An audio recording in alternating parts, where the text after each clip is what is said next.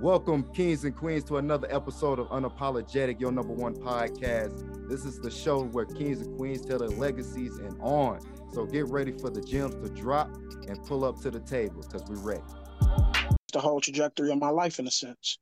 And I appreciate that too.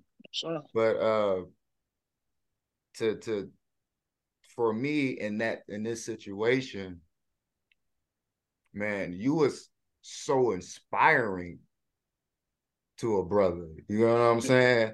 Because yeah. you know when I did what I did, you know in my past we all messed up, and I came home, I was lost. Yeah, man. You know what I'm saying? I didn't have that circle of family and friends and you know stuff like that. Then that that word trust didn't yeah, exist in that in our mindset at that For particular real. time because yep. even though you have you know people that you you roll with behind bars you don't really 100% trust these these nah, people not man. Not eh, you, barely, you, barely, at 10% i'm here yeah. because this yeah. is the only thing that i got to do yeah but sure. it to see you come out and out of that out of a cage physically and not still be caged mentally i was yeah. blown the i was blown the hell back bro i was like like what the what, what, am I doing wrong, bro? What did I do wrong? and that not you know it, it, made me reflect a little bit, man.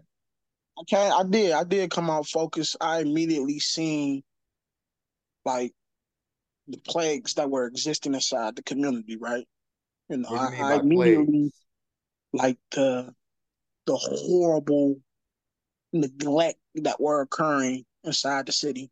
Mm. I immediately noticed and identified um, the adversity that the culture and the community was facing. As soon as I touched down, I'm like, oh, this ain't how a city or a neighborhood is supposed to operate. These ain't how people are supposed to interact with one another. This is, right. you know, I thought I was a savage in prison. As soon as I come out, I, I hear about guys getting shot in broad daylight, kids killing kids. I'm like, this is beyond the level of savagery that I was up on. You know, when I was up in there, I did a lot of crazy, dumb stuff, but at this level out here, just kind of it, so you it, saying something clicked in me.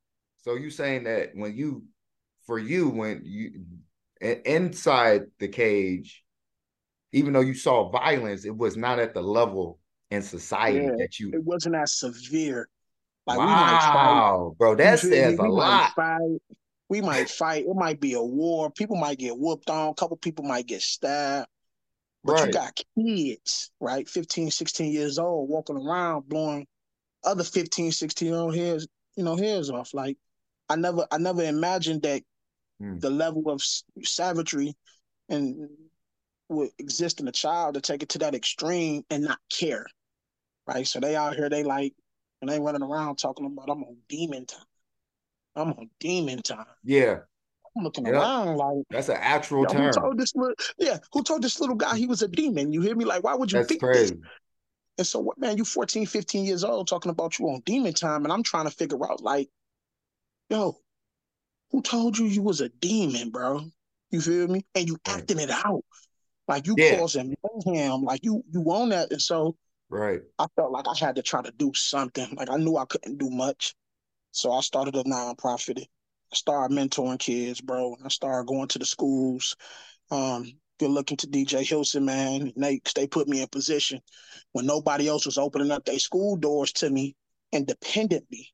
Like I was I was calling, bro. I was going up there filling out paperwork to try to get into like the Muskegon Heights High School, you know, and they wouldn't let me in to to deal with these kids. And you know, DJ stepped in and Nate stepped in, and all of a sudden we doing 20, 30 schools around Muskegon County. Wow. So that's what I wanted to do. I wanted to have an impact on the kids, bro, because I felt like they've been misguided. And you had you've had people that come home from prison with ulterior motives that's using these kids, bro, for their own selfish for their own selfish desires and greed. And so I just kind of wanted to correct the narrative. Like everybody that come out of prison, I want to take advantage of these kids. Everybody that come out of prison don't want to just ignore, neglect, or you know misuse these kids. Let me figure out a way to where I could take my experiences and hopefully let it serve as a blessing and a benefit to them. Maybe they can learn from something that I say to prevent them from doing something stupid, right? right and so. I just kind of um start really reaching out to them, bro. Trying to be a good mentor to them, trying to be a good positive light to them, and let them understand like once they once the system gets you, bro, they got you. You know what I mean? Real. Like, don't nobody want to be in prison that's in there. Like, it's people that's in there doing time right now. They, I've they, never heard nobody man, really say, bro, this is my home. You hear me? But it seemed like they out here running to it. Yeah. You feel me? So I was like, yeah. why are you so interested in going to prison or dying, bro? So yeah, I just kind of wanted to try to create a different mental shift and whoever I could. Um, and so that's what I got on, bro. That's what really kind of, you know, propelled me into different rooms and spaces and places is because. Of of my, you know, my aggressive tactics in terms of mentorship. Bro, you you touched a lot of big points. So I'm a I'm a backtrack a little bit. So you said that you have a nonprofit organization. What what is your nonprofit? The Redemption Coalition. Mm. And what is that? What is the foundation of, of of this structure? We got three. We got three factors, three points to it. The first primary point is youth outreach. Within the category of youth outreach, we do gang prevention, um, mm-hmm. mentorship, um, and we try to instill a different mindset, um, a mental shift in the kids. So our primary focus is the kids. Uh, but there are other aspects to it. Okay. But that's been our primary our primary push for the last couple years is mm. reaching out to these kids, more so showing people how to engage them. Right? You can't, you know, and the pastors get mad when I said, but you can't approach these kids with your suit on, thumping a Bible, reading scripture. That's Didn't I just tell you they was on demon time, bro? tell you that. You feel me? Bro, you been here and told you they on demon time and you go try to exercise them with a biblical scripture. They don't want to hear it. And so if the goal is to reach them, you have to sometimes reach them where they at. So you know, you gotta you you gotta come out of that suit, bro. You gotta you gotta come from behind that pulpit, you know, because we talking about their life is at stake at this point. So you have to you have to kind of put away some of your traditional tools and some of your traditional ways of thinking in order to um, be successful in your objective. You make you made a good point, but you know the the problem that I see with a lot of us leaders, you know, and and and I'm not trying to bash nobody. If you're trying to do good, yeah. but in order to lead, you must first follow. Facts. So if you're unable to actually step out of the suit, put down the Bible, get off your high horse, drop the ego, yep. Yep. which is hard as hell for ninety percent of the world. And to sit, to sit, back and, and and hear you speak or hear the children speak and tell yeah. tell them what is wrong. Tell tell us, let us hear what is wrong. You're yeah. not. It's going to always going to be this. Yeah, yeah. So, so that's so, that's that's that's that's the mentality that they come with. Is that you know, I'm 40, 60, 70 years old. I know more than you. I'm a preacher, I'm in my church and I'm, you know, I'm successful in my career. I know more than you. And so just because of that mindset that they have, their approach with these kids is coming right. off condescending. You're not coming in as yeah. a listener. You're not coming in as a support system, yeah. right? You coming in like you wrong. This why you wrong, and you need to do better. I'm gonna pray for you. That does nothing for a demon. And I'm only saying that they do it, because that's what they keep telling me. I'm on demon time, kids. It blows my mind. Man. You see what I'm saying? Right. So you you you approaching guys, you know, and girls they they got this oh, mentality yeah. um that they're on demon time. And so you want to come at them yeah. in a way that they not gonna receive. And so because of that, you've not been successful, right? You've not been able to to meet them where they are. Um, and I don't have it, I don't bash pastors. You know, and I've been getting a lot of like, why do you keep going at the preachers? Why you keep going at the ministers? hey, I was about to bring that up. Like, hey, what? I don't bash them. I love them. You feel me? I love them, and, and, and, but I love them enough to tell them the truth. And the reason that I point them out is because in our that. community, and in our culture, our ministers have always been the pillar of strength. The church has always been a distribution center of faith, hope, and love. You see what I'm saying? And so because you've you've accepted the mantle of leadership, you've accepted the responsibility of leadership. You've opened yourself up to critique and criticism because you accepted that. That's the life you chose. Mm. You see what I'm mm. saying? So mm. you got people around here that I may never say nothing against because they haven't accepted leadership roles. But the moment that you accept right. the leadership role, you're held to a different standard and responsibility. And so when I call out the leaders, it's not to bash them, it's to say, bro, you accepted a responsibility. Why I don't see you being responsible? And, and, that's why I brought up the fact that one of the worst neighborhoods in Muskegon Heights they claim is East Park Manor. They claim it's the projects.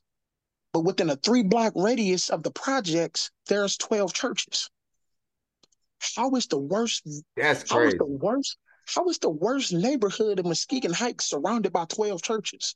That's that hey it, point. That's 12 point. different leaders, 12 different congregations, 12 different opportunities to be responsible for the very community that your church is situated in. So it's not me bashing you, it's me asking you, like, listen, bro, why are you only seen in this neighborhood for Sunday service? Hmm. Your church exists in this neighborhood. These kids out here on demon time, right? These families are deteriorating. The neighborhood is declining in every social and economical aspect imaginable. Why aren't our community leaders, right. i.e., pastors, ministers, shepherding the flock? What happened here? Because there was a time where it was the ministers who led the way. And so my only thing is, in knowing the culture and knowing our history and knowing our community, why aren't you leading the way? Mm. That's the only thing I'm saying. I'm not bashing them, bro. I'm not. I'm not coming at them personally, you know, because I'm related to them. Like, you know, and, and a lot of people in the community they support me, and so they like, why are you turning the community against us? Turning the community against you? Your lack of effort and your lack of concern for this community is what turned the community against you. The only thing I did was speak on it. That's it. See, and that is the. I'm sorry to cut you off, man, but but bro, that is a hot topic that yeah. we I feel like needs to be changed in every community, not just the black community, in every community. That yeah. if something goes on within our circle that we know we know is horrible that needs to be addressed. Gotcha. You, you you gotta you gotta address it. You somebody has to say, bro, enough is enough. This is disgusting, bro. Yeah. Like, so you you're raping, you know, underage kids. You're you're you're, you're, sleeping with the uh uh husbands and wives of married people. You're coming off. You you know yeah. talking about you shouldn't smoke and yep. you shouldn't drink, but I see you in the club. Come on. You feel Behind me? Like, the DJ booth, that's on, the bro. VIP and area. The thing, like, you got to think, I, you know, I got ties to this community, and I got love for my people in this community, and they got love for me. And so I'm, I've seen it, I've heard it, and I could, I could say all type of vile, profane things against people right. because I know, no, bro, I know what you're doing. You I'm not right. here for it. I'm just saying, bro, can you can you step up a little bit? Can you That's it. Can you, help this fight a little you can bit? still live your life. Your life, bro. When it's time for you to put on that suit, on, put on that suit. And you know, I'm gonna say this, bro. When I went through my case, I'll never forget this. When I was going through my case, Bishop Wells from Holy Trinity, rest in peace. Bishop Wells came and begged that judge not to send me to prison right? He told the judge, give them to me. I'll take them. This one of the biggest leading, you know, ministers um, in Michigan on this side of the state, on West Michigan. You know, he was the bishop and, you know, one of the people that were governing the whole COGIC system in West Michigan. And so, you know, I'll never forget that, man. That did something for me. I appreciated that. I appreciated Reverend Hunter from Beulah stepping up and coming to my court date, seeing about me, you know, mm. checking in on me, just showing his support, right? right? I remember pastors while I was in prison, like Jerry Riley from Upper Room, sending me newsletters. You know what I'm saying? I'm getting, I don't have nothing else to look forward to.